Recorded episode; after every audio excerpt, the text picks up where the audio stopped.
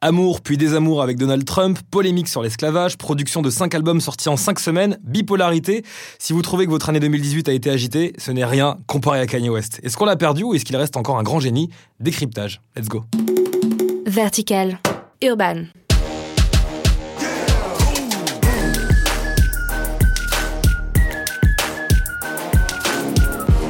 Il est donc temps sur Vertical Urban de faire le bilan calmement de l'année 2018 d'un de mes artistes favoris. menacing, frightening. Find help. Sometimes I scare myself. Alors, avant de mettre les pieds dans le plat, vous l'avez sans doute remarqué en écoutant régulièrement ce podcast, je cite régulièrement Kanye West. Il a une carrière incomparable, multicasquette, il a prouvé sa capacité à se renouveler sans cesse musicalement, et il apporte une fraîcheur et une singularité inédite dans le hip-hop. Je vous encourage donc à vous plonger dans sa très très grosse discographie, qui est exceptionnelle. Après avoir prouvé son habileté dans l'art du sampling sur The College Dropout, Late Registration ou encore Graduation, Kanye avait opéré un virage à 180 degrés sur l'album 808 and Heartbreak, avec des sonorités froides et électriques, précurseurs d'un style nouveau adopté désormais par Drake, Travis Scott ou encore son protégé Kid Cudi, pour ne citer que. Il avait ensuite tutoyé les sommets avec le blockbuster My Beautiful Dark Twisted Fantasy, avant de revenir à une musique aux influences violentes et industrielles sur Jesus, aux fortes influences électroniques. Une sorte de synthèse de tous ces albums, c'était The Life of Pablo, qui avait su réunir ben, intelligemment les influences diverses de Kanye West au sein d'un même projet. Et en cette année 2018, l'histoire aurait pu bien se poursuivre. En effet, en l'espace de 5 semaines en juin dernier, Kanye a sorti 5 projets différents, de très bonne facture, des 7 titres, un projet perso, l'album Ye, dont l'accueil critique fut assez mitigé, l'excellent Kid See Ghost avec justement son compère Kid Cudi, dont voici un extrait.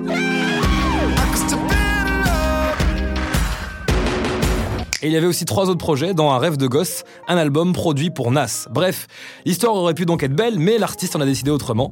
Si on suit de plus près ou de loin la carrière de Kanye West, on sait que les polémiques ne sont jamais très loin. C'est lui qui avait arraché le micro de Taylor Swift lors de la cérémonie des VMAs, en déclarant que son prix n'était pas mérité, mais que l'award aurait dû être décerné à Beyoncé. Malaise. C'est aussi lui qui avait déclaré lors d'un direct, je cite, que George Bush n'en a rien à faire des Noirs, à l'époque où celui-ci était président.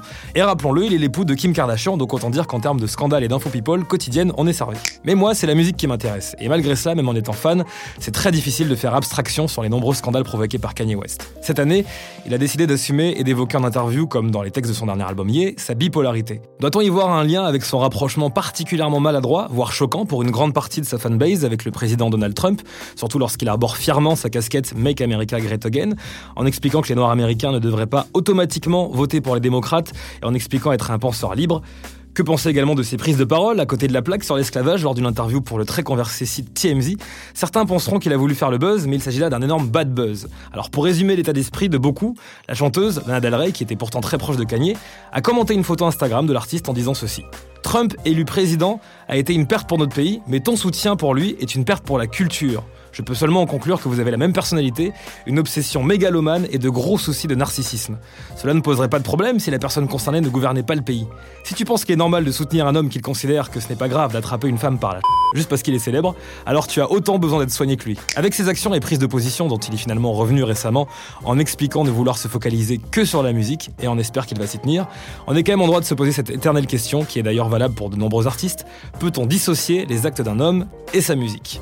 Alors beaucoup ont pu se sentir trahis hein, par ces prises de position, certains ont même appelé au boycott, d'autres fans sont restés fidèles, mais dans tous les cas, l'image de l'artiste a été entachée. Mon point de vue est le suivant.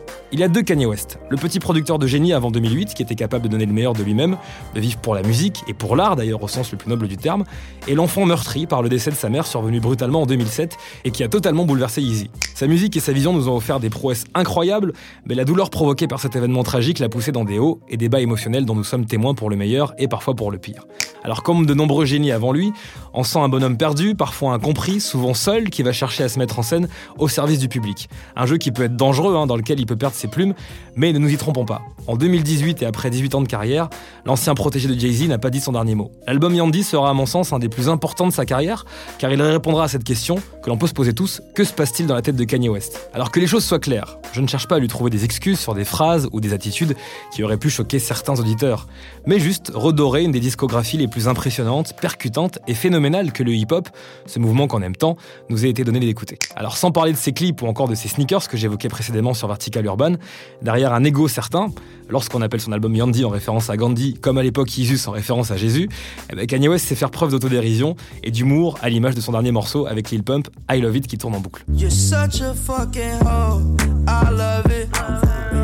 Et n'en déplaise aux détracteurs, bah, je suis ravi de voir que Kanye West se sent inspiré par la nouvelle génération, sans se la jouer comme certains, c'était mieux avant et fuck le mumble rap et sa nouvelle génération. Who the fuck do you think you're talking to? Kanye West a passé beaucoup de temps en studio avec 6 9 il adore le trio d'Atlanta Migos, qu'on devrait d'ailleurs retrouver sur son nouvel album, et il n'hésite pas à révéler des nouveaux artistes via son label Good Music. Bref, il est certain qu'on pourra d'ici quelques mois se faire une mise à jour Kanye West dans le podcast, car la planète Yeezy tourne beaucoup, beaucoup plus vite que la Terre.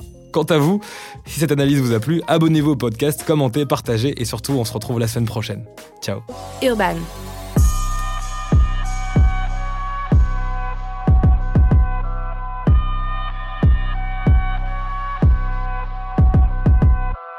Vertical.